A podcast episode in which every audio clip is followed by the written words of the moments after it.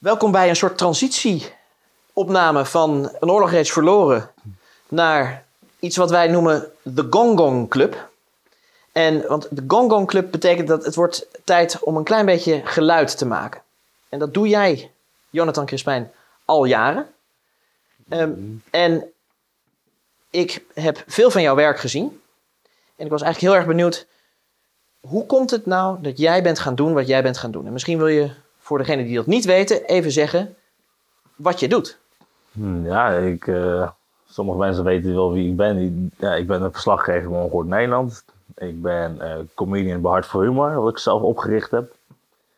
Ik, ja, eh, waar zou ik moeten beginnen dan? Want je, je wilt nu weten hoe het is ontstaan dat ik ben gaan doen wat ik doe. Ja, nou ja, we hebben, we hebben elkaar een paar keer gesproken. En je zei net iets heel moois. Je bent ooit journalistiek gaan studeren. Ja. En dat ging goed. Nee, dat ging niet zo lekker. Oh, Nee, ik had al heel veel moeite om daar op school mee te komen met mijn mede-millennials. Dus eh, nee, dat was, dat, was nooit, eh, dat was nooit echt een groot succes. Ik, ik, ik had geen vrienden daar. En dat merk je gewoon, ja, dat ik een bepaalde vorm van humor heb. Nou, wat zij niet kunnen waarderen, want iedereen daar ja, woke is. Eh, nou, ik zal een voorbeeld geven. Ik zat op de vooropleiding voor journalistiek, MBO-school, Graaf Lycée in Rotterdam. En ik was best wel een, ja, ik ben best wel een liberaal, heel vrij, weet je, gewoon eh, alle grappen mogen maken, alles mogen zeggen, weet je, iedereen accepteren, weet je wel. Iedereen mag lekker zichzelf zijn. En ik was toen, niet echt politiek bewust, weet je wel. En op een gegeven moment zat ik op de school voor eh, journalistiek, de vooropleiding, op het Graaf in Rotterdam. En het was een, zeg maar een kunstschool. Ik weet niet of mensen dat een beetje weten. Graaf Lyceum is echt zo'n kunstschool, weet je, eh, creative shit, weet je wel, allemaal canvassen en schilderen. En mensen liepen daar ook met blauwe haren, weet je wel. Maar ik ben opgegroeid in de Schilderswijk. Dus in mijn beleving, als jij blauw haar hebt, ja, dan word je gewoon de tyfus ingescholden en dan is het klaar met je, weet je wel. maar daar kon dat allemaal en dat vond ik prachtig. Ik dacht van, oh, iedereen mag zichzelf zijn, weet je, geen... je dacht, wauw, een Ja. bra- Brave New World. Ja, ja, iedereen mag hier zichzelf zijn. Weet je? Dat, dat straalde ze ook uit. Weet je? De een met blauw haar, de andere gothic. En niemand werd uitgescholden. Ik dacht aan mezelf, jezus, ik ben gewoon in een paradijs beland. Weet je, wel. je mag eindelijk gewoon een keer zijn wie je bent hier zo. En het is echt zo'n kunstschool eigenlijk. En daar was ook de opleiding voor opleiding journalistiek. Er zaten ook andere, andere weet je, animaties maken. Echt creatieve mensen zaten daar. Leuk. En ik was toen nog niet politiek bewust. Ik, weet, ik wist wel een beetje dat ik eh, in die Theo van Gogh eh, vond ik altijd geweldig. Eh, ik, ben, ik heb nooit Theo van Gogh bewust meegemaakt, hè, want ik ben pas 26. En in die tijd ja, keek ik nog geen tv en zo. Maar ik heb wel eens interviews teruggekeken met Pim Fortuyn, Theo van Gogh. En ergens raakte mij, die, die, die mensen die raakten mij. Dat ik zoiets had van, oké, die staan echt voor het vrije woord. En er is tot een bepaalde strijd in die, in die taal die ze spraken, weet je wel. En dus ik identificeerde me altijd met hè, dat Theo van Gogh eh, gedoe eigenlijk. Daar identifice- identificeerde ik mezelf mee. Het, je zei het vrije woord. Ja, het Dat, vrije dat is jouw thema, jouw overkoepelende ding. Ja, en ik denk dat comedian en verslaggever daar ook wel bij past. Weet je? Journalistiek en comedy, ja, dat, dat is denk ik allebei... eh dat staat inherent aan het vrije woord eigenlijk. Want het gaat over, ja, kan je grens opzoeken of kan je de macht bevragen. En de nar, de journalist is ook een nar eigenlijk. Want dan zonder humor. Dat, is eigenlijk een journalist. En, maar ik zat op die school, die vooropleiding eh, journalistiek, dus allemaal die creatieve mensen, weet je wel. En dat was het eerste moment dat ik politiek bewust werd. Dat ik dacht van, oh wacht, er is iets aan de hand. En dat was omdat die eh, ja, klasgenoten van mij, ik zat op een gegeven moment voor het eerst, ik heb hiervoor op speciaal onderwijs gezeten, eh, allemaal scholen van afgetrapt, daar kunnen we ook opkomen. Maar met die achtergrond kwam ik daar. Ik zat in één keer voor het eerst in mijn leven met 27 vrouwen in de klas. En drie gasten. En wel één homo ook, weet je wel. Dat was bij mij overigens bij de opleiding tot rechter precies zo. Is dat zo? We zaten met z'n dertigen, 27 vrouwen, drie mannen. Ja, dus, eh, eh, eh, ik dacht dat bij rechten dat best wel nog ge- gemixt was of zo. Nee. Nou, in ieder geval, ik, continue. Ik, ik kon daar niet mee omgaan. Want ik was gewend dat je harde grappen mocht maken, weet je. Als ik met maten van mij, weet je, als iemand heel dik is, nou, dan maak je daar grappen over, weet je wel. Nou, dan kom ik met een meisje en dan ga ik dat, dat, dat soort dingen doen. En dan, ja, dat, je kan geen grappen maken over de dikheid van een meisje, want die kunnen daar niet zo goed tegen. En op een gegeven moment was er ook een, uh, een meisje daar, die was Marokkaans, die had op Facebook geschreven. Ik zat in een Facebookgroep met die. En die schreef over, is haar identiteit. Ze was half Marokkaans, half Nederlands. En ze schreef een heel verhaal over. ja, ik weet niet met wat ik me moet identificeren enzovoort. Op een gegeven moment was ik daarop gekomen van, eh, wat lul je nou? Je bent toch gewoon mens of wat dan nou, weet je?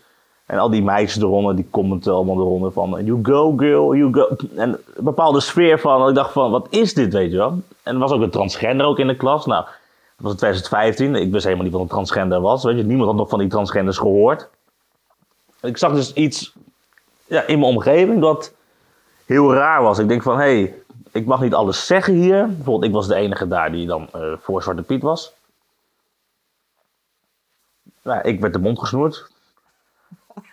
dus eh, we willen iedereen's mening horen, weet je, over Zwarte Piet, maatschappijleer, weet je wel, daar op, op, die school. En op een gegeven moment zei ik van, nou, ik ben voor Zwarte Piet. Toen was het gewoon van, nee, nee, nee, dat, uh, dat kan niet. Want jij bent zwart en jij moet uh, tegen Zwarte Piet zijn. Ik, ik bepaal zelf wel waar, waar, ik voor ben, weet je wel. En ik zag allemaal van die frictie ja, in die klas, allemaal frictie. En op een gegeven moment, uh, heel veel mensen kennen South Park. Ken je South Park? Dat ken ik. En precies dat jaar dat ik op die school zat. En dus merkte van, hé, er is een bepaalde politieke correctheid hier, weet je wel. Ja, ik, ik zat als een soort uh, bruine Theo van Gogh. En iedereen om me heen was helemaal woke. Dus ik had zoiets van, wat is hier aan de hand? En op een gegeven moment, in dat jaar, kwam het seizoen, ik weet niet meer welk nummer, volgens mij seizoen 20 van South Park uit. En dan had je, en dan kwam er een nieuwe conrector, uh, PC Principal. Ken je die aflevering? Ja. En ik zag dat. En ik zag op een gegeven moment, je mag dat niet zeggen, je mag dit niet zeggen, je mag zus niet zeggen, je mag zo niet zeggen. En toen zat ik daar, te, want het is een school hè, South Park, het is een schooltje. En ik zat daar te kijken en ik was zo, wacht even. Ik ben daar nu ook. Ik ben in die, ik zit daar, ik zit daar. Ben jij, ben jij Cartman dan? Ik ben Cartman. Nou ja, Cartman is op een gegeven moment politiek correct geworden daar. Hè? Oké, okay, Cartman is politiek correct geworden. Ja, die is helemaal gedomesticeerd gewoon daar. Die is helemaal getemd. Weet je wel. Cartman werd getemd daar op een gegeven moment. Okay. Is helemaal politiek correct geworden. Ik was meer uh, Mr. Garrison, okay. leraar. Ja, ja, ja, ja. Die op een gegeven moment, die is op een rechtse homo, weet je wel. Die op een gegeven moment zegt van, uh, van nee, fuck this shit. Dat, dat, dat was ik op die school. Nou, op een gegeven moment heel veel conflicten met uh, leerlingen, weet je wel. Op een gegeven moment daarvan afgetrapt. En toen uh, ben ik even de HAVO gaan doen op de VAVO. En toen ben ik naar de school voor journalistiek in Utrecht gegaan. Nou, dat is een HBO-school.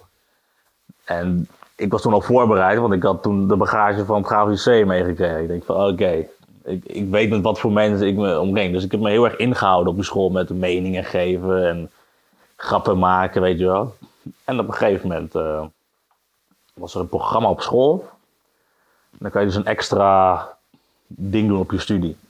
En dat is zeg maar een soort van, dan mag je mensen interviewen, bekende Nederlanders elke week. Ik vond het wel leuk interviewen. Dus ik denk, nou, ik ga me aanmelden voor dat traject. Want zo, en die vier mensen die dan gekozen waren vorig jaar, die deden dan het hele jaar dat traject. En die mochten dan kiezen wie de volgende waren. En wat me opviel, twee mannen, twee vrouwen, één migratieachtergrond. Dat was het groepje van vier. En ik ging kijken op Facebook uh, van de jaren daarvoor wie het traject deden. Allemaal. Twee mannen, twee vrouwen, één migratieachtergrond. Dat ik elk jaar hetzelfde. Dus ik dacht aan mezelf, ja oké, okay, weet je, zo'n diversiteitsquota is er waarschijnlijk, weet je wel. Ik denk, oh god, gaan we weer. Maar ik dacht, hé, hey, laat ik daar even misbruik van maken.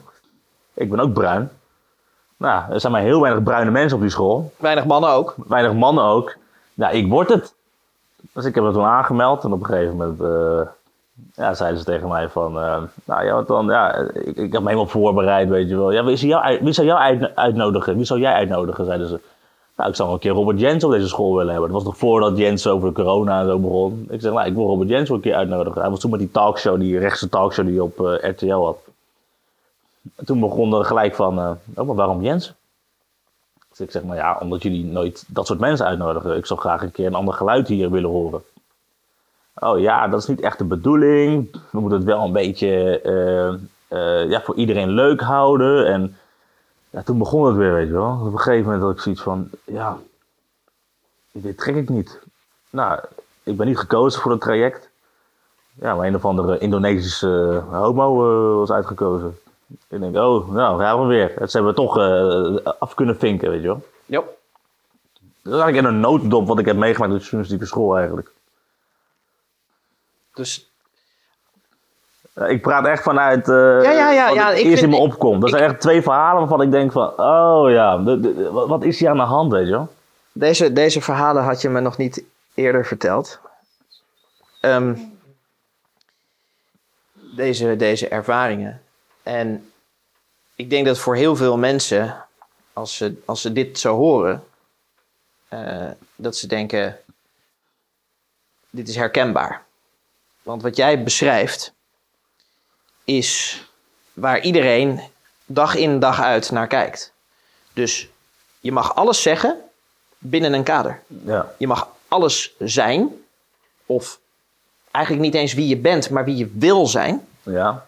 En dat is dan vooral om, die, eh, om te dwepen met die identiteitscrisis. Ja. Dat gedwepen met die identiteitscrisis, wat je net noemde, dat voorbeeld van ik weet niet wat ik ben. En dat je zegt, je bent toch gewoon mens. Het is toch eigenlijk vrij simpel. En dat triggerde haar. En, en, en jij zegt van, Dat ze een mens was. het feit dat ik donker ben, betekent niet dat ik het, het eh, Zwarte Piet meteen associeer met het slaventijdperk of iets met mezelf, op mezelf moet betrekken. Het is een kinderfeest en, en En klaar. weet je, ehm, eh, even los van het feit dat, dat de Sint is een of andere oude bok in een jurk. En Zwarte Piet is een of andere lenige topatleet die iedereen aardig vindt. En die de, die, die zak met cadeautjes heeft. Dus Ja, waar dat- alle dat kinderen naartoe rennen. Zwarte Piet! En die, zwa- die pepernoten geeft. Dus ik bedoel, ik snap niet waarover geklaagd wordt. Want je komt er vrij goed vanaf in het, eh, in het verhaal. Hè? Die, die, die, die saaie oude man met zijn strenge boek en zo. Dat is, een, dat is gewoon... Ik zei, eh, als je voor diversiteit bent, dan is Zwarte Piet toch geweldig. allemaal, allemaal hele leuke negers. toch? Je hebt eigenlijk een leuke, een goed voorbeeld voor de zwarte... Ja. ja. Ja, nee, maar dit- ja. Ik, kijk, ik begrijp het wel. Vanuit sommige eh, eh, optiek. Dat is het, dat is het ook. Ehm, eh, en misschien mag ik, mag ik de opmerking dan toch maken. Ehm, want we zijn, eh, eh, we zijn dan in Amsterdam. Ja. Het Zwarte Pietenfeest moet afgeschaft worden. Maar zullen we dan ook alle grachtenpanden afbreken? Want die zijn gebouwd op slavengeld. En op plantagegeld. En op specerijen. En op kinderarbeid. Zullen we, hè, als we dus de Koentunnel niet meer de Koentunnel mogen noemen. Prima. Maar zullen we dan ook de hele binnenstad van Amsterdam platwalsen? Ja, maar wie gaat het dan zeggen tegen al die bakfietsmoeders? Ja, die hier wonen bedoel je? Ja. Maar dat maakt niet uit. Want we kunnen perspex huizen neerzetten. En daar allemaal diversiteit in zetten dan toch? Eh, hoe dat- dat toch gewoon allemaal gaan... Het wordt toch allemaal gewoon een shared community wordt het dan? Ja, ik denk niet dat ze dat willen. Nee. Ik denk niet dat ze dat willen. Oké, dus diversity, maar het is een soort van not at my, not at my... Nee, ze zeggen het altijd namens iemand en dan kan jij jezelf weer goed voelen, weet je wel. Maar oké, als je dat nou ervaart in de samenleving en dus ook in je eigen leven, dan zeg je: Oké, ik, ik, ik wil hier iets mee doen. Dat heb jij gedaan. Ja, nou bijvoorbeeld op school, bijvoorbeeld eh, zo'n les over de, hoe de EU werkt en zo. En op een gegeven moment, wat ze dus telkens deden, zag ik, altijd van die powerpoints. En bij elke powerpoint, als het ging over desinformatie, plaatsen ze een plaatje van Trump. Dus ze zeiden niet van, ja, Trump is slecht enzovoort, anders ben je politiek aan het bedrijven eigenlijk, hè, of die school voor journalistiek. Dat deden ze niet. Dus altijd de associatie leggen met een plaatje. Dus, maar ik weet natuurlijk dat, eh, vooral in dat, eh, vooral jouw kijkers of überhaupt mensen die hiermee bezig zijn, die zijn vaak toch wat ouder en die kunnen soms niet begrijpen waarom zijn die jongeren allemaal nou zo, ja, zo boos op Trump, zo boos op alles wat eh, ja, anders is. Dat komt door al die powerpoints. Je moet echt een keer naar. Ik zou mensen ook adviseren als je kinderen hebben. Ga een keer met je kinderen praten en even kijken naar, naar het lesmateriaal. Ze laten letterlijk altijd een plaatje van Trump zien met desinformatie. Nou, nu ook een plaatje van ongehoord, maar desinformatie. Ik heb alles doorgestuurd. Ze, ze, ze, leggen die associatie. Ze zeggen het niet letterlijk, maar impliciet met een visuele context geven ze het gewoon weer. En dat was ze dus telkens deden. En ik zat op die school voor corona natuurlijk al. En ik zag al, ja, we moeten desinformatie aanpakken. En ik zeg, ja, maar wie bepaalt wat desinformatie is? Gewoon de meest simpele vraag die je dan kan stellen. Ja, daar hebben we factcheckers voor. En dat is journalistiek. En ik denk mezelf, ja, maar oké, wie zegt dat zij het dan eh, aan het juiste eind hebben? Maar niemand in dat hele hoorcollege stak zijn hand op, weet je wel. En, en op een gegeven moment bijvoorbeeld over, over racisme. Nou, zie je een plaatje van Pim Fortuyn ertussen. Ja, dat, dat deden ze gewoon. Gewoon een plaatje van Pim Fortuyn ertussen om het te illustreren wat racisme inhoudt. Nou, ik steek mijn hand op. Ja, maar, eh, meneer, is hij wel een racist? Nou, daar komt geen antwoord op. En iedereen staat mij raar aan te kijken, want de vraag stellen dan doet iedereen je al in die hoek. Oh, dus ben je fan van, eh, Ja. van dat gedachtegoed, weet je? Nee, nee, ik stel alleen een vraag. En ja, ik, ik zou toch wel...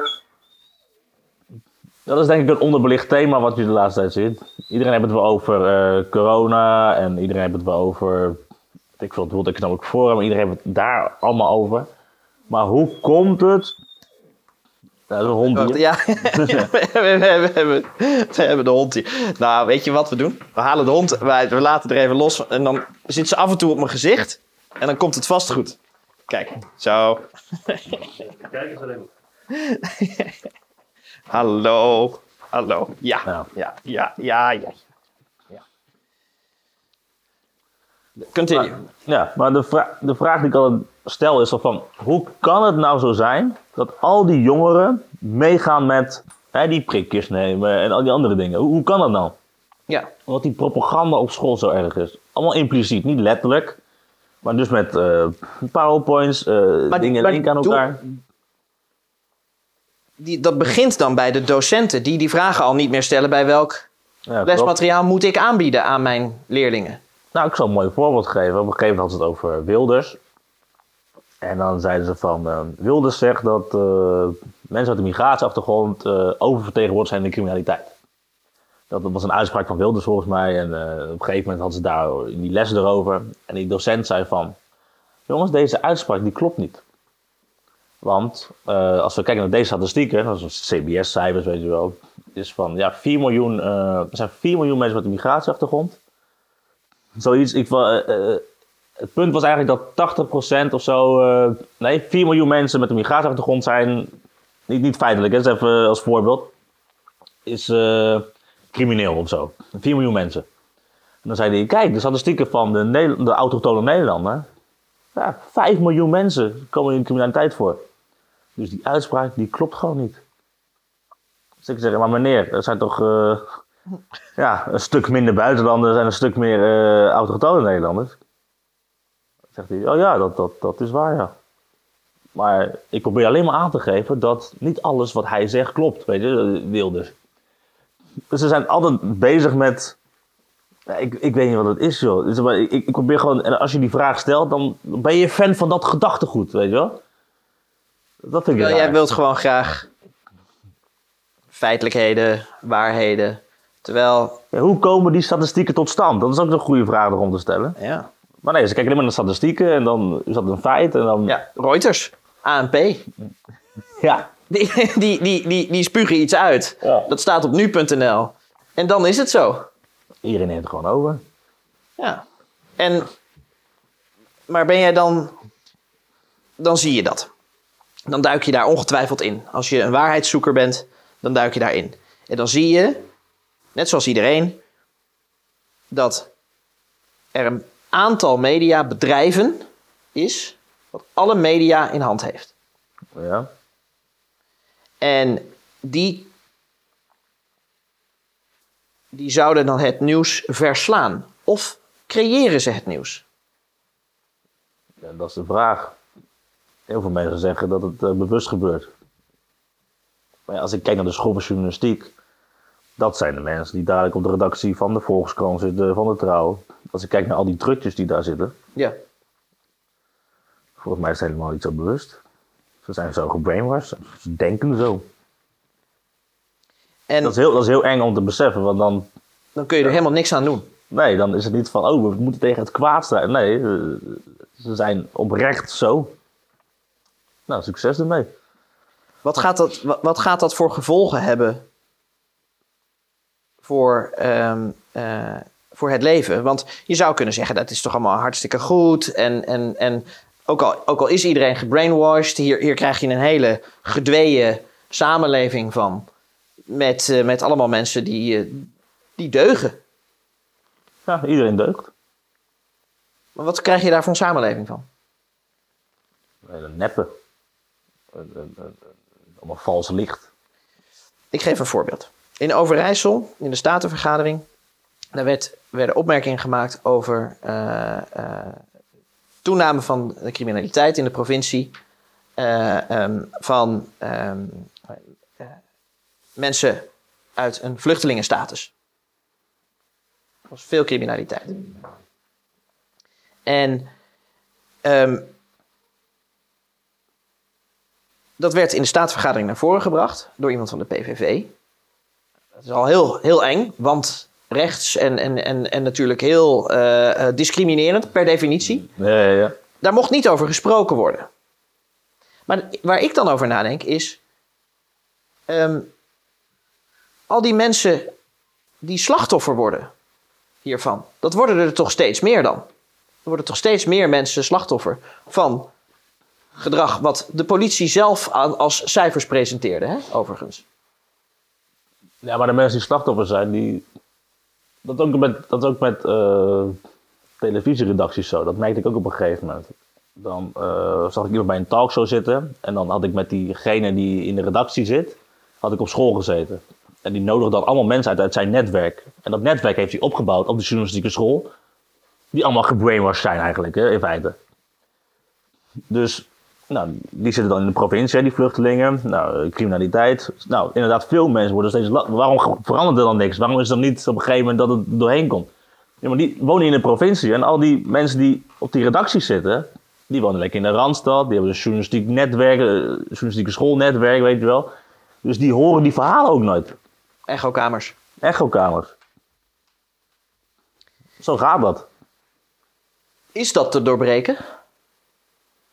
Is hier, is hier ooit. Ja.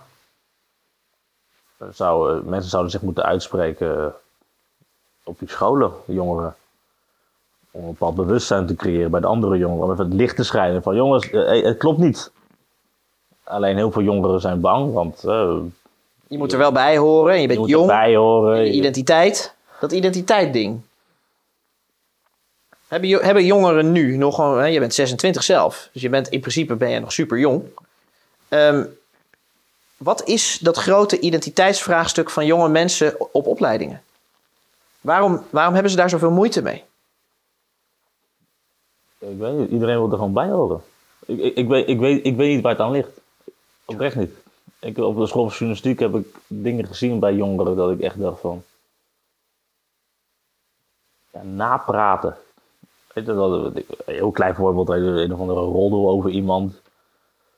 Dan ben ik degene die zegt, nou, ik ga even vragen of het waar is aan diegene. Nee, nee, nee. Eh, allemaal achter de rug om. En eh, ik veel, was een jongen, weet ik nog.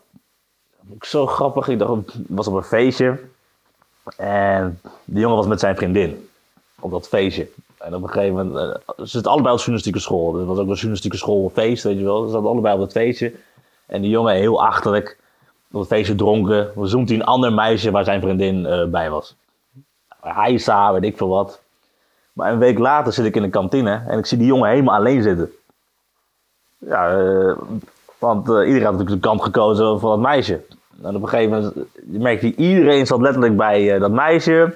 En die jongens helemaal alleen. Dus ik ging, ik ging expres bij die jongen zitten. Ik dacht van, jongens, het is hun privéprobleem. Jullie gaan nu een soort kant kiezen en hem kant stellen eigenlijk. Want op een gegeven moment werd hij ook niet meer eh, uitgenodigd voor projecten. Weet je, niet meer samen een project doen. Niet meer... En die dynamiek zie je dus ook terug als je een andere politieke voorkeur hebt of andere ideeën hebt. Weet je, van, oh, eh, weg bij hem, weet je. En ik was altijd degene die dan, eh, dat gaf een keer iemand in een interview, Paul Cliteur gaf het een keer als voorbeeld in een interview wat ik zag.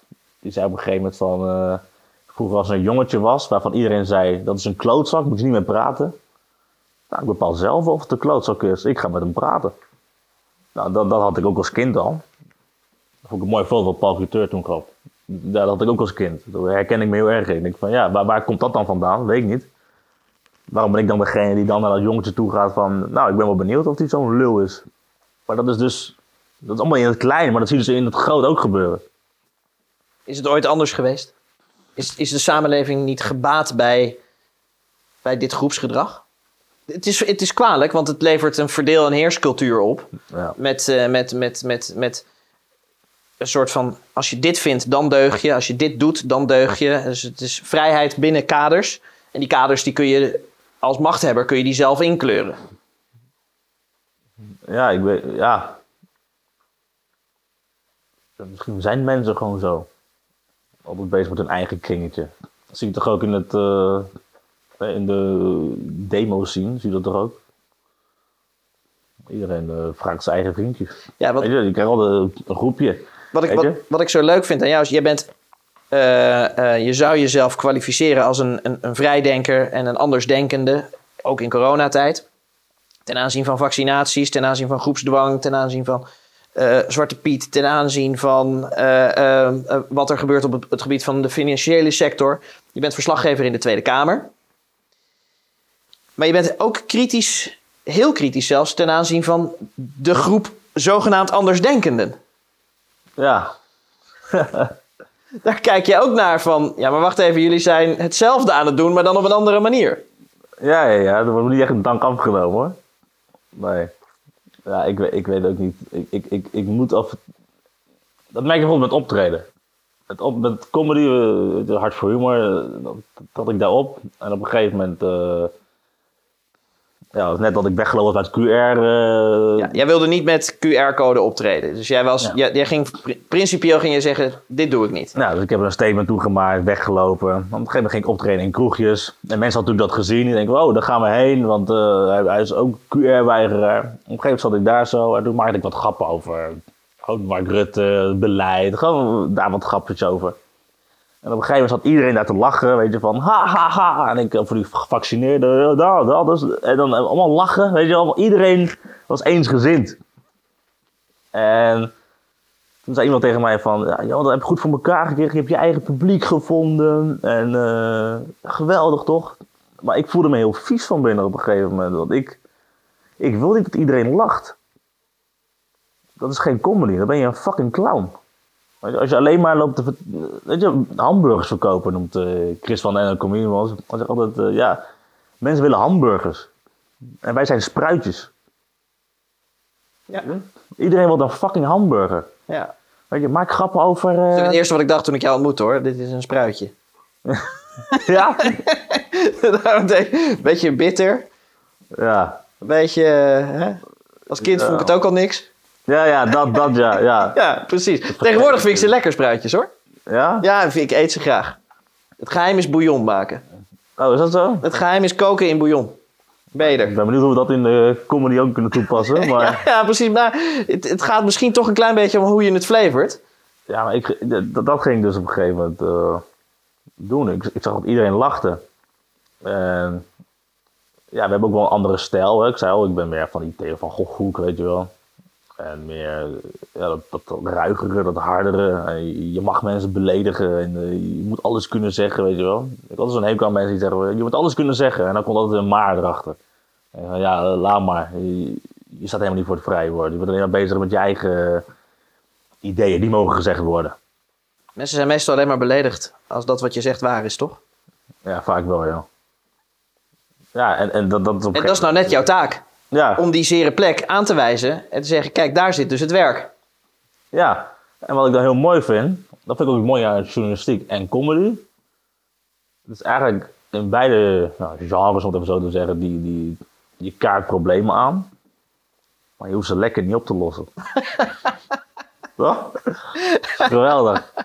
Je kan lekker zeggen, dit is fout, Ja, dit is fout, dit deugt niet. ja en, en, en nu, nu mag iemand anders het op gaan lossen. Ja, nu mag iemand anders het op gaan lossen. Dat vind ik heerlijk. Daar geniet ik echt intens van, weet je wel? Ik heb ik slecht nieuws voor jou als jurist. Want degenen die het zouden kunnen oplossen, zijn meestal degenen die het veroorzaken. Ja, klopt. Maar die doen het niet. Die gaan het niet oplossen. Dus het, is, het is zo ontzettend knap. Dat is even een vraag van mij ook aan jou als politiek verslaggever. Iedereen weet toch dat de politiek het probleem veroorzaakt. Bijvoorbeeld de boeren. De boeren weten toch dat de politiek het probleem zelf veroorzaakt omdat ze een agenda hebben. Waarom ga je dan aan, in godesnaam aan de politiek vragen of ze het kunnen oplossen voor je? Als je in die veronderstelling leeft, dan is het inderdaad raar. Maar het kan ook zo zijn dat het gewoon beleid is. Ik heb geen idee. Ik heb geen idee of het een agenda is of wat dan ook. Oprecht niet. Ik zie het gewoon gebeuren. Ik denk, nou ja, ik doe er verslag van. Ik heb er ook geen mening over of zo. Het enige wat ik doe is, ik kijk hoe de wereld afbrandt. Dat is wat ik doe. Een soort brandweer. Nou ja, brandweer zonder equipment. Ja, zonder equipment, ja. Ja, ja dat bedoelde ik ook, ja. Je, bent, je, je, je zit bij de vrijwillige brandweer, maar je komt gewoon op je sloffen, kom je aanlopen Ja, een peukie. Ja, ja. En je kijkt hoe de boel in de fik staat en je zegt zo. Als, als vrijwillige brandweer constateer ik dat de boel hier goed hard in de fik staat.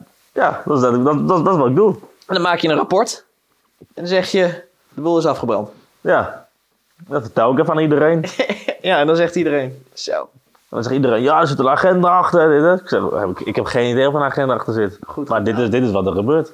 Ja, En succes ermee. ja. En daarom geef ik ook nooit bijna meningen over dingen meer de laatste tijd. Als journalist hoef je ook helemaal niet je mening te geven. Maar als mens, kom op, kom op Jonathan, want je, je, oké, dat is je werk. Ja. Maar je bent 26. En je wil leven in een wereld waarin ehm, eh, jij je kan ontplooien. Waarin eh, je vrienden en eh, datzelfde vrije woord genieten als wat jij zo hoog in het vaandel hebt staan. Ja. Als die wereld zo in de fik staat en als het doorgaat zoals wat er nu gebeurt, dan zijn alle dingen waar jij van houdt, die worden heel inge- ingewikkeld. Jouw vrij- vrijheid is een hele belangrijke. Ik maak één citaat van Pericles. Dat is zeg maar, ik heb dan klassieke talen gestudeerd. Pericles. Die zei, vrij vertaald naar het Nederlands. Voorspoed is alleen voor vrije mensen. En vrijheid is alleen voor mensen die dapper genoeg zijn om die vrijheid te verdedigen. Dus als jij zegt, ik heb geen oplossingen. Ik constateer alleen maar dat de vrijheid naar de knoppen gaat. En daarmee de fundamenten van mijn samenleving. Heb jij dan nog wel recht op voorspoed? Want dan ben jij wel, je, je vindt vrijheid belangrijk, maar je, sta, je weet nog niet wat je moet doen om die vrijheid te verdedigen. Is die vrijheid te verdedigen? Als je zegt van, sorry Sven, ik wil dat wel, maar ik heb geen idee hoe. Mag ook. Mag ook, want dan zit je in mijn kamp. Ik heb geen idee hoe we de vrijheid moeten verdedigen. En hoe we de fundamenten van onze samenleving moeten verdedigen tegen deze indoctrinaties die jij zo mooi hebt uitgelegd. Of zeg je van, ik heb alleen maar een journalistieke rol. Want anders gebeurt er dus. Kijk, we kunnen met z'n allen wijzen. Oh, dit mag niet. Oh, dit mag niet. Juridisch journaal bij Café Weltschmerz. Wat ze nu doen, mag echt niet. Nee, maar het gebeurt wel. Ja. En nou? Je bent 26 man. Ja. Ja, dat wordt niet leuk. Ik heb nog ongeveer 60 jaar te leven en dit, dit wordt het. Huis kopen, ja. Geen idee. Huren van, Black- ik huren, huren van BlackRock. Ik woon nog steeds in mijn studentenflat. Ja. Ja, En dan blijkt voorlopig nog lekker zitten. ja. Nee, maar dan ben je een scheefwoner. Conform eh, eh, Hugo de Jonge. eh, eh, Ik ben ook ingeschreven op de journalistieke school hoor. Oké. Ja, oké. Maar goed, dan, dan, dan, Eh. dan, dan is het ieder voor zich. En ieder probeert zijn eigen huisje te, te regelen. Ja, kijk, dat is natuurlijk ook weer zo. Hè. Eigenlijk draag ik ook bij aan. eh inderdaad, is scheef groei. Ja, ja. Moet Je, je, je wordt bijna gedwongen om bij te dragen aan, de- aan de vernietiging. Toch? iedereen, is, iedereen is medeplichtig. Iedereen is medeplichtig, klopt. Of wordt medeplichtig gemaakt. Ja. Artsen worden medeplichtig gemaakt aan genocide. Genocide. Juristen worden medepli- mede, medeplichtig gemaakt. Ja, of antropocide zelfs. Juristen worden medeplichtig gemaakt aan de bureaucratie. Die, die alle bedrijven kapot maalt. Maar jij zei net over jezelf van... eh, ik zit ook in dat kamp van ik heb geen idee hoe die vrijheid... eh, Ja, ik heb ooit geleerd van iemand. Dus als je, als, je, als je de vraag hoe stelt, dan ben je al te laat. ja, klopt. Dat is waar. Dus een Ni- Nike heeft er wat dat betreft wel meteen just do it. Just do it. Maar dan zegt iedereen, wat dan? Wat moet ik doen dan? Gaan ze demonstreren? Ja, maar je kan toch als... Ik vind het lekker om als eh, journalist... me helemaal niet druk te maken over wat ik ervan vind of zo. Eh, Privé heb ik natuurlijk een mening erover, maar ik, ik maak me helemaal niet druk over wat ik ervan vind of zo. Ik, ik, heb, ik constateer het, ik zie het, ik geef het door. Nou, dit is wat er gebeurt, jongens. Dan pak ik eh, een wijntje en dan ga ik gewoon eh, relaxen. Er zijn, er zijn En dan kijken wat de rest ermee doet. Ja, nee, maar ik bedoel, wij, wij zitten nu een, een, een podcast op te nemen van een gesprek. wat door heel veel mensen al honderden keren gevoerd is. Klopt. En door heel veel mensen analyserend al beschreven is. Eh, Douglas Murray, The Slow Decline of Europe. Hoe Europa langzaam als pluppudding qua, qua cultuur in elkaar zakt. Ja. Door eh, mannen met blauwe haren en nagellak en, eh, ehm, en, en vrouwen die zeggen: Ik weet wat we moeten doen. We maken het inclusief. We schrijven een inclusiviteitsrapport. En daarmee, Ja, ja, ja. daarmee zijn alle problemen van de wereld opgelost. ja. En eh, ehm, wat ik ook zo mooi vind- vond was. ehm, eh, ik las het ergens. Poetin valt de Oekraïne aan. Het is niet Rusland valt de Oekraïne aan. Nee, Poetin valt de Oekraïne aan. Stond dat daar? Ja, stond daar. Stond, Poetin valt de Oekraïne aan. Dus, dus het is niet Poetin valt Zelensky aan. Het is ook niet Rusland valt de Oekraïne aan. Nee, Poetin valt... Dus als Poetin weg is, is die oorlog weg. Denk je dat, deze, dat één iemand... als leider van een van de grootste landen ter wereld... kan zeggen, dit gaan we doen? Dat er helemaal niemand anders daar een mening over heeft? Hij, dus we hebben er is hier sprake van een dictator... die in zijn eentje de verantwoordelijkheid draagt voor deze oorlog. Denk jij dat? Geloof jij dat? Ja. Ik wil die vraag ook een keer stellen eigenlijk. Dit zijn goede vragen. Want als je die nou een keer stelt in zo'n Tweede Kamer, daar ben ik wel benieuwd naar het antwoord van die mensen. Dit is een hele goede vraag. We hebben, een, we hebben een ambassadeur in Rusland zitten. Laat die het eens vragen. Ja, maar niemand stelt die vraag ook. Dus. Kijk, dit vind ik dus interessant. Jij, jij stelt die vraag.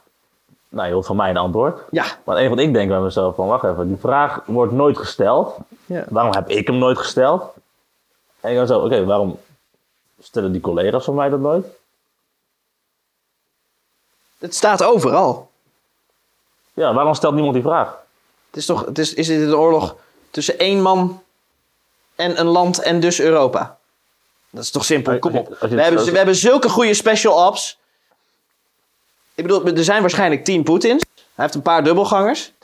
Wist je dat dat de reden was dat, dat, dat het zo lang duurde voordat ze Saddam Hussein hadden uitgeschakeld?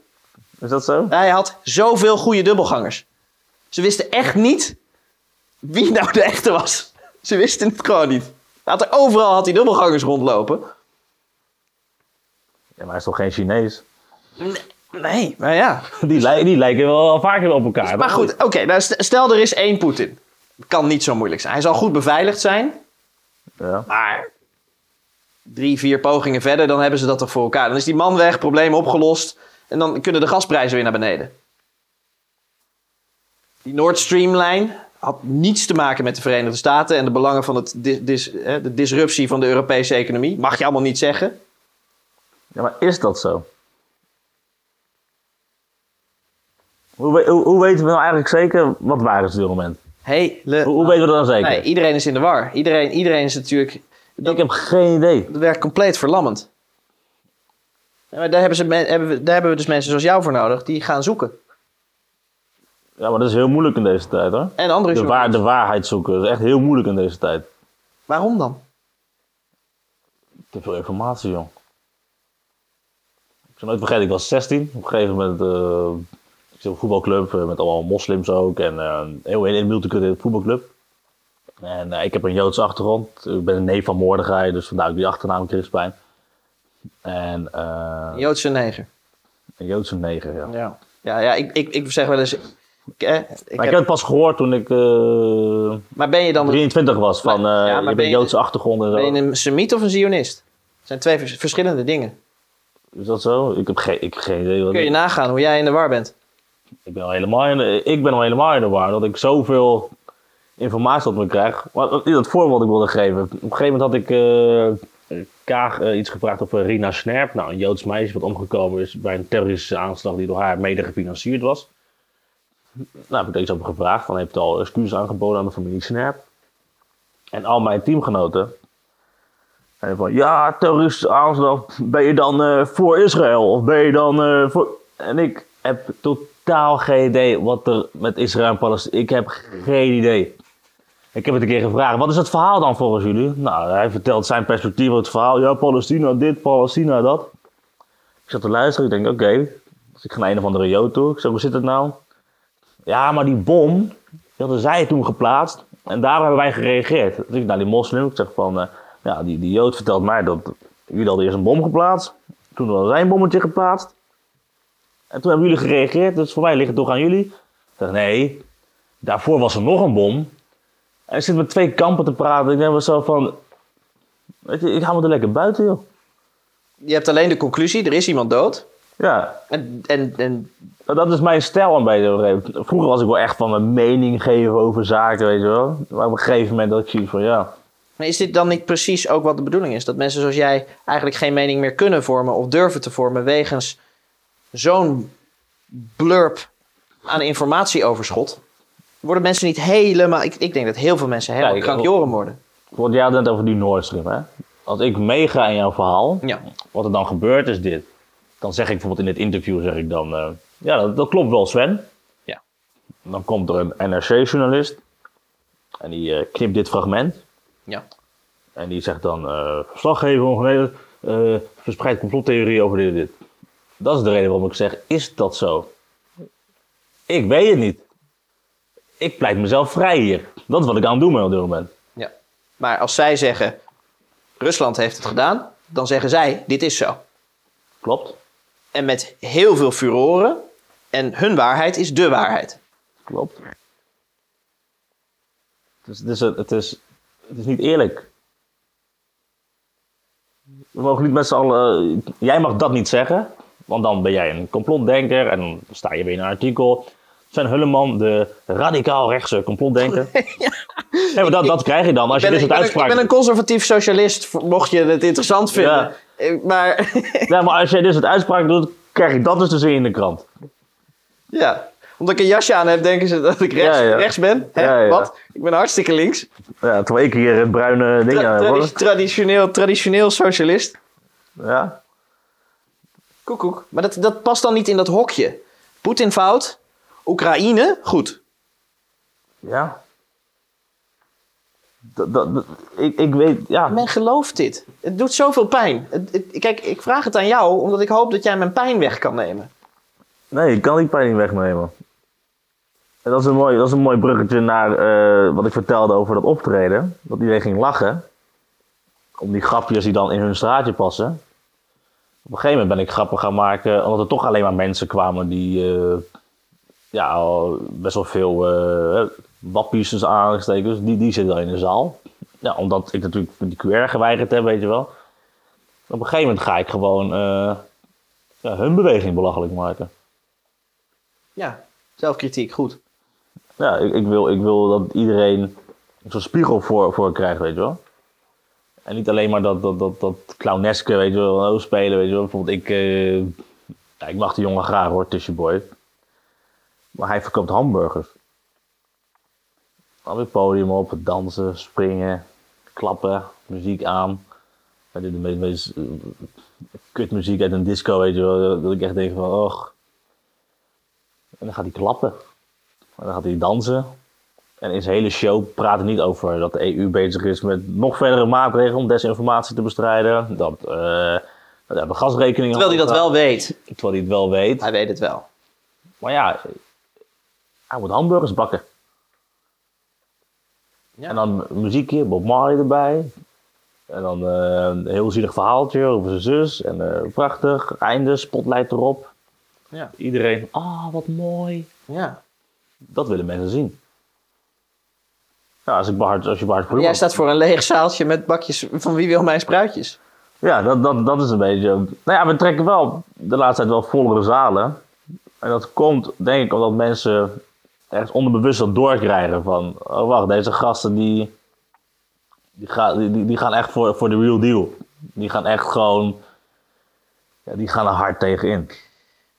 Maar ben je niet bang dat je dan bijdraagt aan nihilistische gedachten, omdat mensen vertrekken bij jou met het terechte gevoel, het terechte gevoel van ik weet het niet meer. Ja. En dan gaan ze naar huis. Kijk, dat is natuurlijk hopium.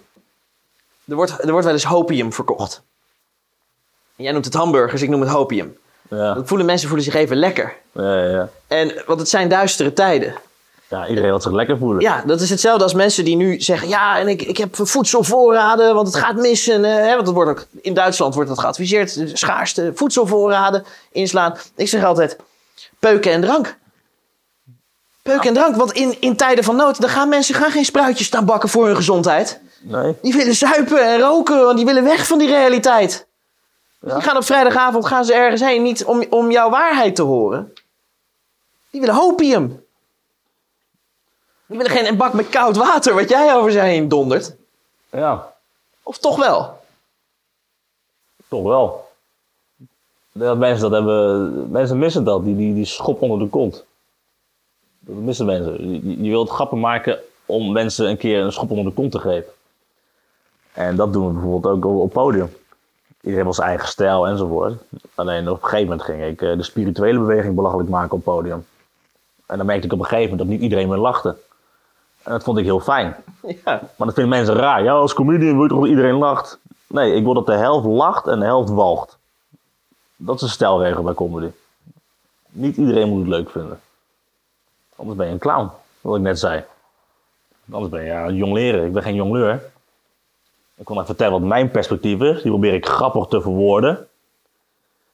Nou, en dan zien we wel waar het schip strandt.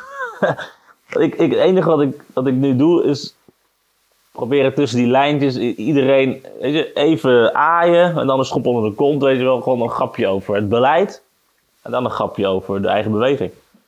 Dat is de kracht van jou als, eh, als verslaggever versus jouw kracht als comediant.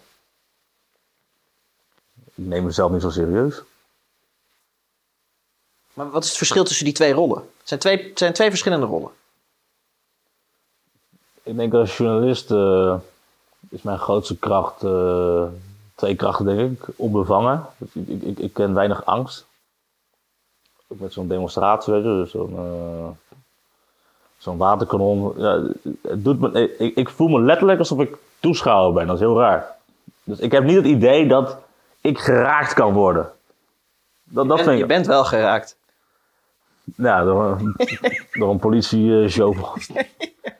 ja, ik ben wel geraakt. Maar ik, ik, ik leef daar niet volgens dat, dat ik letterlijk naar een film aan het kijken ben. En dat, eh, ook al wordt er geschoten, want ik, heb het gevoel dat ik niet geraakt word. Dat ik gewoon, ja, ik van noem het God of zo, dat ik gewoon eh, die rol mag hebben of zo. Gewoon kijken.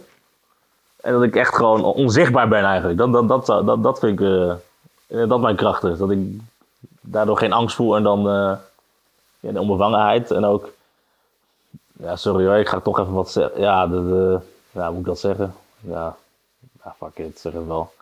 Bijvoorbeeld, ik zag eh laatst de Blackbox. En dan zaten ze bij een eh, asielzoekerscentrum. En ik mag Erwin Taams heel erg, hè. We groeten elkaar altijd, want we komen natuurlijk altijd elkaar tegen. Maar dan ging Erwin Taams, die ging dan eh, janken bij een eh, AZC. Stond hij daar om hij te janken. Omdat er ja, erbarmelijke omstandigheden, weet je, mensen slapen buiten enzovoort. En hij ging echt emotioneel janken, omdat hij het zo erg vond dat dat gebeurt in Nederland. Nou, ik stond erbij, ik stak een peuk op. Want ik was een week eerder, was ik daar ook. Ik stak een peuk op, ik ging kijken. Ik zeg, nou, cameraman, draai maar. En ik vertel gewoon eh, wat er gebeurt. Maar niet die emotie erbij. Ik voelde bijna niks bij.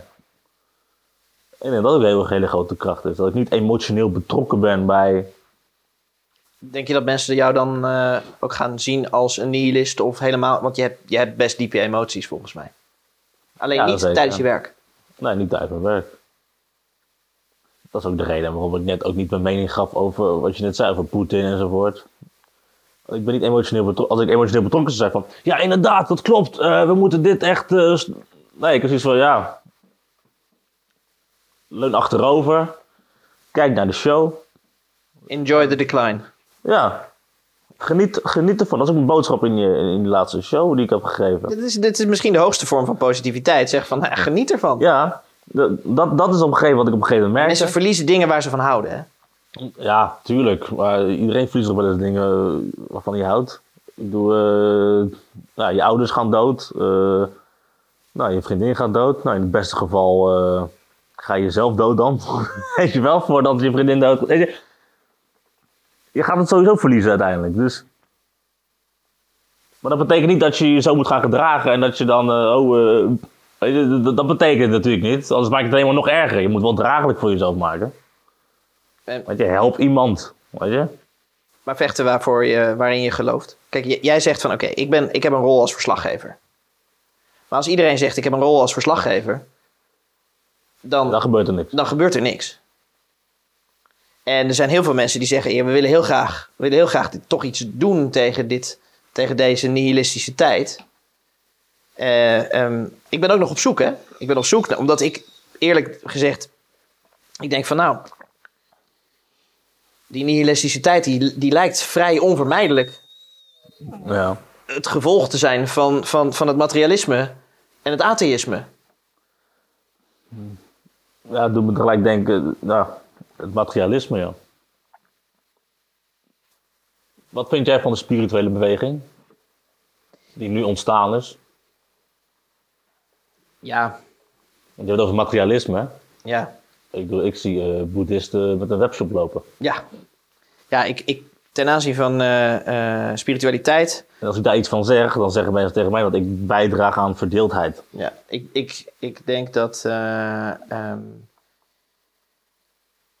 ik heb in de katholieke kerk wel het mandje, het collectemandje voorbij zien komen, maar ik heb ze nog nooit entree zien heffen. Dat is een mooi voorbeeld. Dat heb ik bij de katholieke kerk nog nooit. Maar die zijn wel heel rijk. Ja. Hoe dan? Dus hoe dan? Dus die nieuwe, die nieuwe spirituele beweging. Ja. eh, ik denk dat het. Ik denk dat het onderdeel is van. ehm, van een wereld van angst. En heel erg behoefte van ontwortelde mensen om wortels te vinden. Ja. Ik denk dus, dus, dus hoewel ik naar de, de uitwerking ervan kan ik net zo als jij heel kritisch zijn. Ja. Hè? Dus, dus een voorbeeld bijvoorbeeld over Boeddha-beeldjes. Er was een man, die was, had oprecht, die had een, een winkel met wierook en die importeerde Boeddha-beeldjes. Er kwamen handgemaakte Boeddha-beeldjes uit India. Mooi hout, mooi handgemaakt. Mhm. Met, met een keurmerk erop en alles. En hij verkocht ze maar niet. Verkocht ze niet. Hij had een paar in een doos op voorraad en hij verkocht ze niet. Toen kwam de vertegenwoordiger.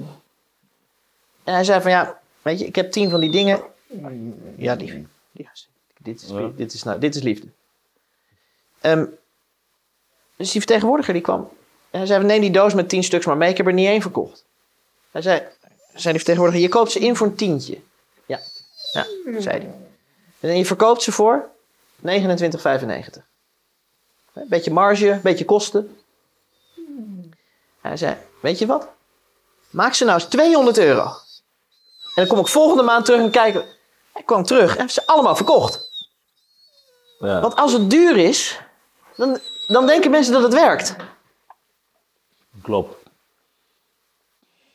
Dus de- de- Het, het speelt heel op het dilemma die ik ook heb nu. er zit een... Dat dilemma heb ik ook nu. Mensen geloven, mensen zijn zo bang voor iets wat, wat echt is, dat ze accepteren wat nep is. Daar heb je een voorbeeld van. En dat filmpje, dat zullen we erbij zetten, dat heet Fuck the Poor. Er was, er was te weinig geld voor de armenzorg in Londen tijdens de vorige crisis. En de, de armenzorg, die, kwamen, die kregen het met. Die, de subsidie werd stilgezet, want de economie had het te lijden. En de donaties liepen terug. En ze hadden een probleem, want ze konden de, de daklozen niet meer opvangen. Dus ze gingen rondlopen met een collectebus. Help the poor. Help the poor. Zo'n zo, sandwichboard om. Ja. The poor are in need. Help the poor. Officiële foundation ervoor. Al, al, al 100 jaar actief om de armen in Londen bij te staan. Collectebus. Ze kwamen er niet. En je ziet, ze filmen het ook, hè? En ze liepen met, de- met die billboard, help the poor. Iedereen liep er straal langs. Weet je wel, zoals je iemand loopt te collecteren en je loopt er gewoon straal langs. Ja, ja. Iemand kan wel een flyer geven. Door rot op met je flyer. Wil ik niet. Geen tijd voor, want ik moet zorgen dat ik niet arm word. Ja. En toen dachten ze, dit werkt niet. En zaten ze te vergaderen. En wat deden ze? En, en toen zeiden ze: it, it, it's, it's like the people think, fuck the poor. En toen zat er iemand van de marketingafdeling en die zei: Dat is hem. Dus nieuw, nieuw sandwichbord gemaakt, Ja. nieuwe flyers gemaakt, stond op: Fuck the poor. Iedereen op straat ruzie maken met diegene die dat billboard. Aha, so you do care. Ja. Ja. Dus als je de mensen vraagt: Do you care? Ja. Ze, ze willen je niet zien. Dus als je zegt, geeft u om God, ik wil het niet horen. Ik wil niet nadenken over, ik wil het niet hebben over God. Ik wil over mijn godsbesef, ik wil er niet over hebben. Ik wil er niet over nadenken. Het is veel te, confronterend, het is veel te confronterend met mijn eigen problematiek. Maar als, je, als jij hier op straat loopt en zegt, ik heb scheid aan God. Dan heb je ruzie. Dan heb je de hele, sta je de hele dag sta je met mensen leuke discussies Ja. te voeren. Van oké, hoe gaan we God helpen dan? Wat gaan wij dan doen in plaats van dat God ons moet helpen? Wat gaan wij dan doen om God te helpen? Want dat is het. Spiritueel materialisme is what can you do for me? In plaats van what can I do for you? Klopt. En dat is omdat iedereen nu zo bang is, zo bang om alles te verliezen, omdat de informatie, ze, ze zijn in de war, ze zijn moe, ze zijn eh, eh, verdrietig. Of ze nou gevaccineerd, ongevaccineerd, of ze nou blauw haar hebben, paars haar, of ze nou eh, een, een, een, een Joodse neger of, of, een, of een zigeuner met een Duits jasje. Hè? Ja. Ik zat samen met jou in de eerste trein waarschijnlijk hoor, maar, maar, maar, maar, maar ik vermom mij tenminste beter dan jij. ja, ik ben niet echt te vermomd. Maar Nee, dit, dit voorbeeld is echt een, een heel mooi voorbeeld. Fuck the poor. En dat zie ik nu gaande. Dus Dat, dat deed ik dus ook op het podium op een gegeven moment. Van, eh, aan het einde zeg ik van mijn boodschap is: het komt niet goed, dames en heren. En iedereen lachte, omdat iedereen jawel, het moet wel goed komen. Je wakkert ook iets aan door juist het negatieve wakker je, ja, dat, ja, het positieve wakker je dan ook aan. mensen, mensen. zeggen tegen me altijd, ja, ik wil graag positief blijven. Ik zei, ja, dan, dan voed je het negatieve. Ja. En als je het negatieve voedt, voed je het positieve. Want als, die agitatie bij mensen. Ja, waarom heb jij het... Zeggen ze tegen mij altijd, mijn podcast, Een oorlog reeds verloren, was niet heel populair. Zeiden mensen van, die oorlog is niet verloren. Ik zei, nou, ga hem vechten dan. Ja. Gaan met die banaan. Nou, die naam blijft geweldig. Een oorlog reeds verloren. Zit, zit- hij heeft allerlei dimensies. eh, Ja, tuurlijk. Maar dus, dus het is lekker voor mensen om even getriggerd te raken. moet je even over nadenken. Maar helemaal niet. Moet je even over nadenken. Wat voel ik daarbij? Welke oorlog? Wat nou reeds? Wat nou reeds? Ja. Was die al begonnen dan? Welke, hè? En wat, wat betekent om een oorlog te verliezen? Iedereen verliest toch een oorlog? Ja. Hè? Dat, is, dat is ook een prachtige zin van eh, Russell, eh, Bertrand Russell. Bertrand Russell, niet Russell Brand. Ongeveer, maar Bertrand Russell, de, de Engelse filosoof. Die zei, eh, eh, eh, or, war does not decide who is right, only who is left. Mooi. Hij werkt beter in het Engels dan in het Nederlands.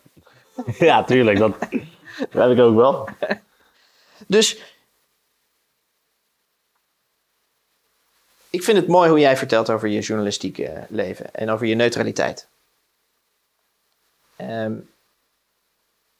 en je kijkt kritisch naar nieuwe media. Ehm, ik heb een podcast gemaakt en ik was er moe van. Ik, ga nu, ik wil nu een andere kant op. Eh, dus ik ga, van, ik ga van een oorlog reeds. Waarom was je zo moe van?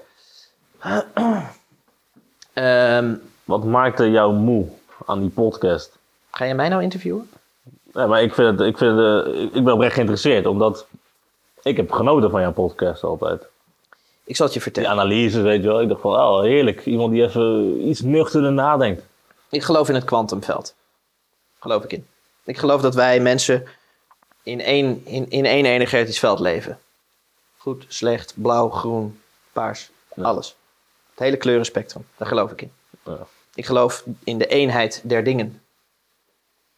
Dat betekent dat als jij zichtbaar bent, maken mensen contact met jou. Als dat mensen zijn die eh, eh, gevoelens hebben en emoties, kun je hun emoties voelen. Als je jezelf ontwikkelt daarin, dan verbind je je met je publiek. En als dat publiek eh, verdrietig en in de war is, dan raak jij zelf ook verdrietig en in de war. En als dat er heel veel worden, dan gaat dat heel hard aan je zuigen. En dan ga je jezelf proberen tegen te verdedigen. En dat is heel moeilijk. Dus op een gegeven moment kwam er een beetje een einde aan ehm, dat mensen het nodig hadden. Want ze hadden andere kanalen en ze hadden, ze hadden de kennis eigenlijk wel. Dus het was nu eigenlijk meer. Ze zaten, de, de- ik, ik denk dat heel veel mensen die in, in de vorige periode hun ogen hebben geopend. En dan moet je je voorstellen dat ik over Agenda 2021 in zaaltjes met vier man stond te praten in 2014. Hè? Ja, ja. stond ik Agenda 2021 uit te leggen. En toen hadden ze over Agenda 2030 en The Great Reset helemaal nog nooit gehoord. Dus die groep werd ineens groter. Alleen dus, dus iedereen ging, ging gemixt hamburgers en spruitjes eten.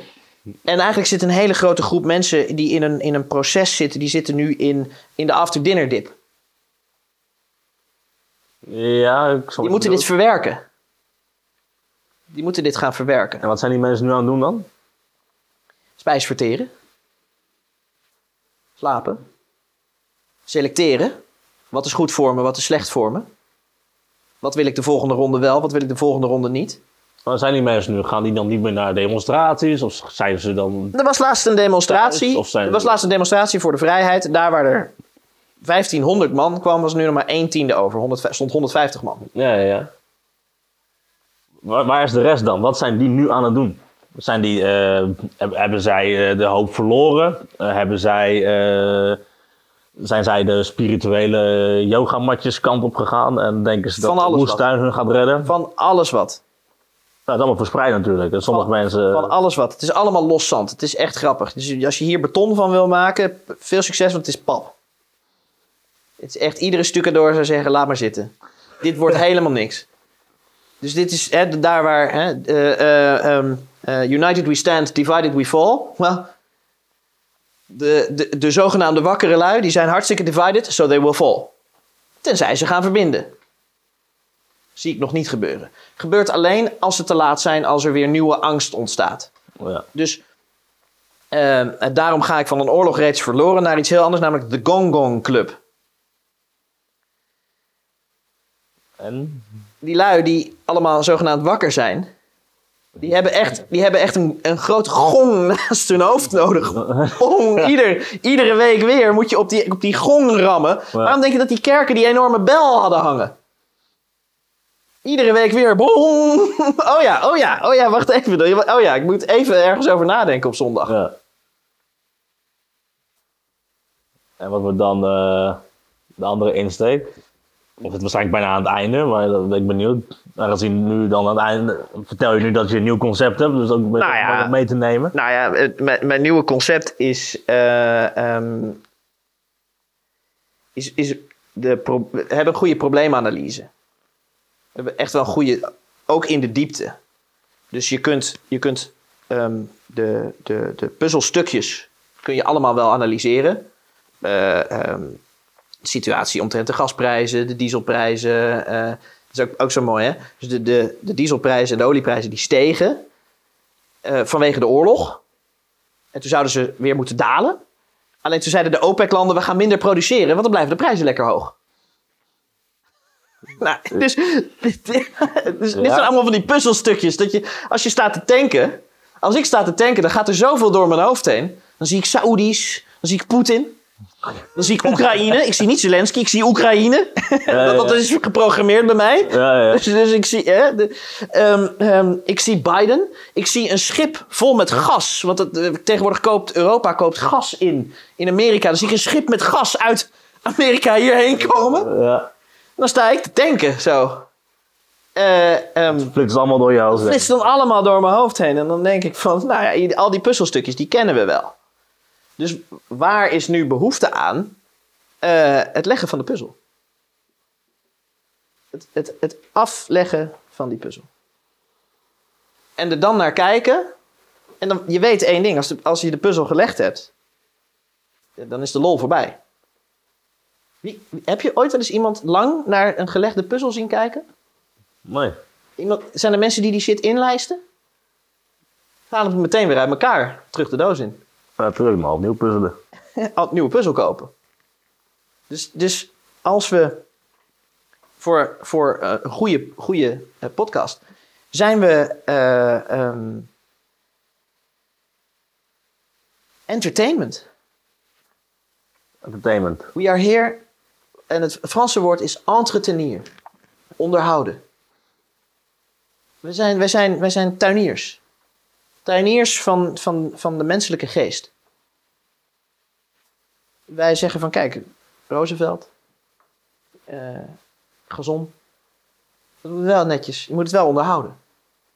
Dus, het moet, hè, dus entertaining is iets moet onderhoudend zijn. Dat is, dat is wat jij doet. Als je het goed doet. Je, hebt- je, hebt een, je hebt een nare smaak bij het woord entertainment. Vermaak, denk jij. Je vermaken. Ja, ja, ja. Dat, dat is. Ja, dat, dat Jij denk zit bij vermaak, maar ik zit bij onderhouden. Wij moeten de mensen hun geest onderhouden.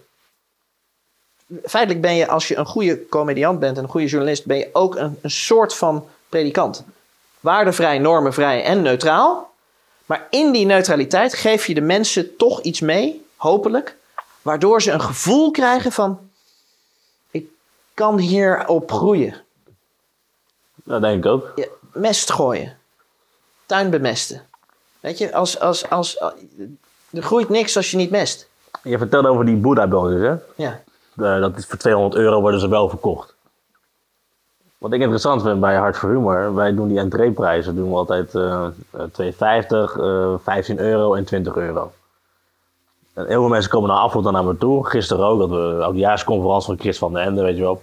En op een gegeven moment, na afloop, zei iedereen van... Jezus, was dit goed zeg. Want hebben het voorprogramma van Hans Steeuwen staat bij ons, Wouter Meijs. We hebben zulke, zulke goede comedians die eigenlijk veel meer waard zijn dan, dan waarvoor ze nu optreden. En elke keer afloop komt iemand doen, ja... Waarom zijn jullie niet... Waarom staan jullie niet in de Ziggo Dome, weet je wel? Dat je te goedkoop bent. Dat ik te goedkoop ben. ik, denk, ik, denk dat, ik denk daardoor. Door het verhaal wat je net vertelde. Ik denk dat wij onze entreeprijzen veel hoger moeten gaan doen. Tienvoudige schijnt de truc te zijn. Ja. Ja, weet je, dat doe ik toch niet. Nee, nee, natuurlijk niet. Omdat je, je krijgt dat niet voor elkaar. Omdat jij bent meer zoals de katholieke kerk. Je zegt, ik stuur wel een collectebandje rond. Ja, ik zit mijn collectormandje rond. En hopelijk werkt het voor jou net zo goed als voor de katholieke kerk. Want het zijn Ja, maar- toch de rijkste geworden. Ja, maar ik word toch blij als ik aan het einde van de avond dat iemand zie die dan 2,50 heeft betaald. Ja, En dan zie ik hem op zijn lelijke schoenen weer naar buiten lopen. ja. En dan denk ik van, ja, ik heb hem toch een mooie avond bezorgd, weet je. Hij, hij, kan, hij kon toch komen. ja. Maar ja, ik weet niet of dat gevoel mijn... eh, Zou jij. eh, eh, ehm, zou je meer bereiken in, in maatschappelijke zin? Als je duur zou zijn en voor grote CEO's en hoogwaardigheidsbekleders je verhaal zou houden? Denk ik niet. Zouden die dan, als je, als je die aan het denken krijgt, zouden ze hun gedrag dan veranderen? Nee. Mensen veranderen niet, joh. De mensen die daar op die positie terecht zijn gekomen, die, die veranderen niet meer, joh. Ze hebben zoveel moeten doen om daar te komen. En dan in één keer te zeggen, nou, eh, ik ga het anders doen vanaf nu. No way.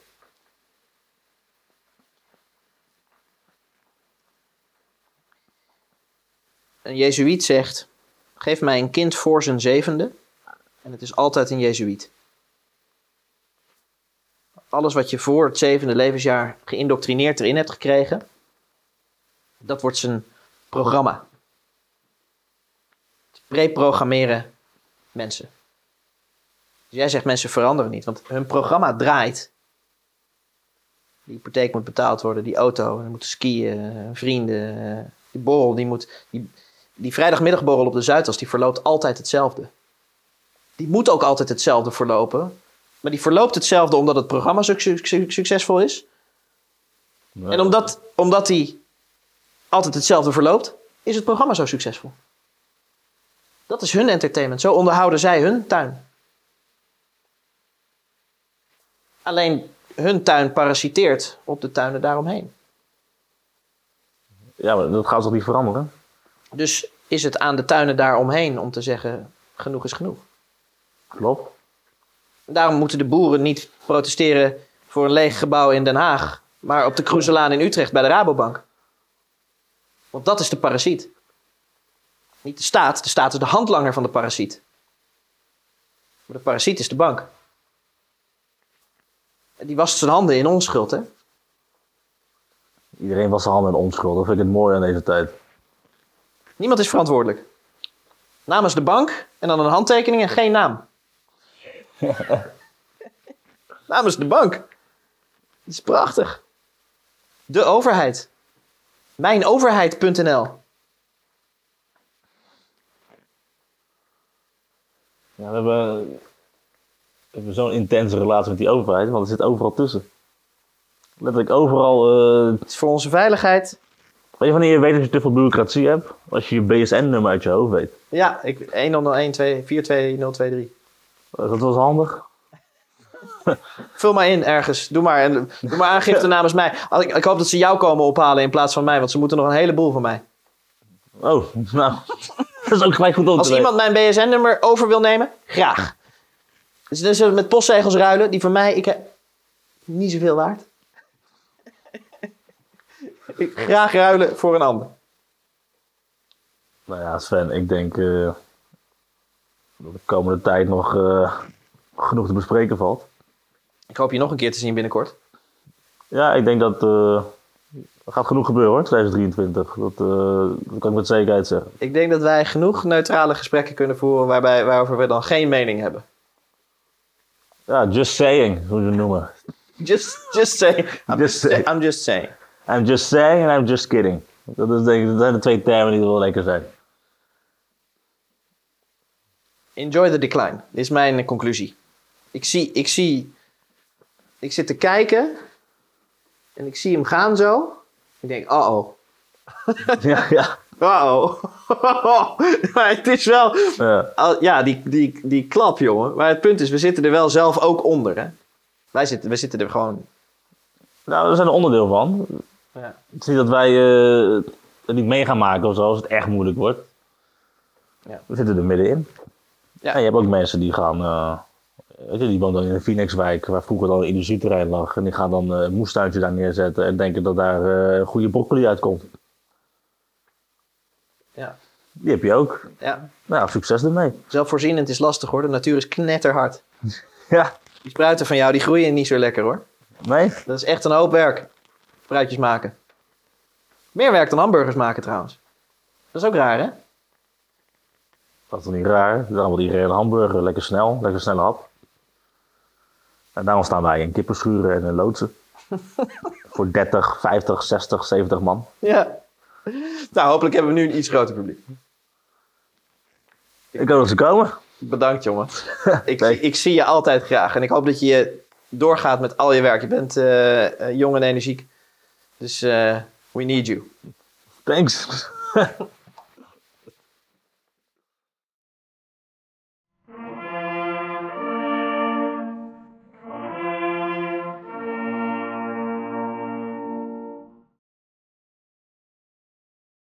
Ehm, welkom bij een opname, een interview met Jonathan Crispijn. Jonathan, deze uitzending die ga ik voor een deel eh, Nou, het begint al lekker. Het is echt... Oké, eh, oké. Kom maar. Kom maar even. Choda. Choda, kom hier. Kom hier, meisje. Kom aan. Kom aan, meisje. Kom aan. Kom aan. Kom aan. Dit gaan we anders doen. Kom hier.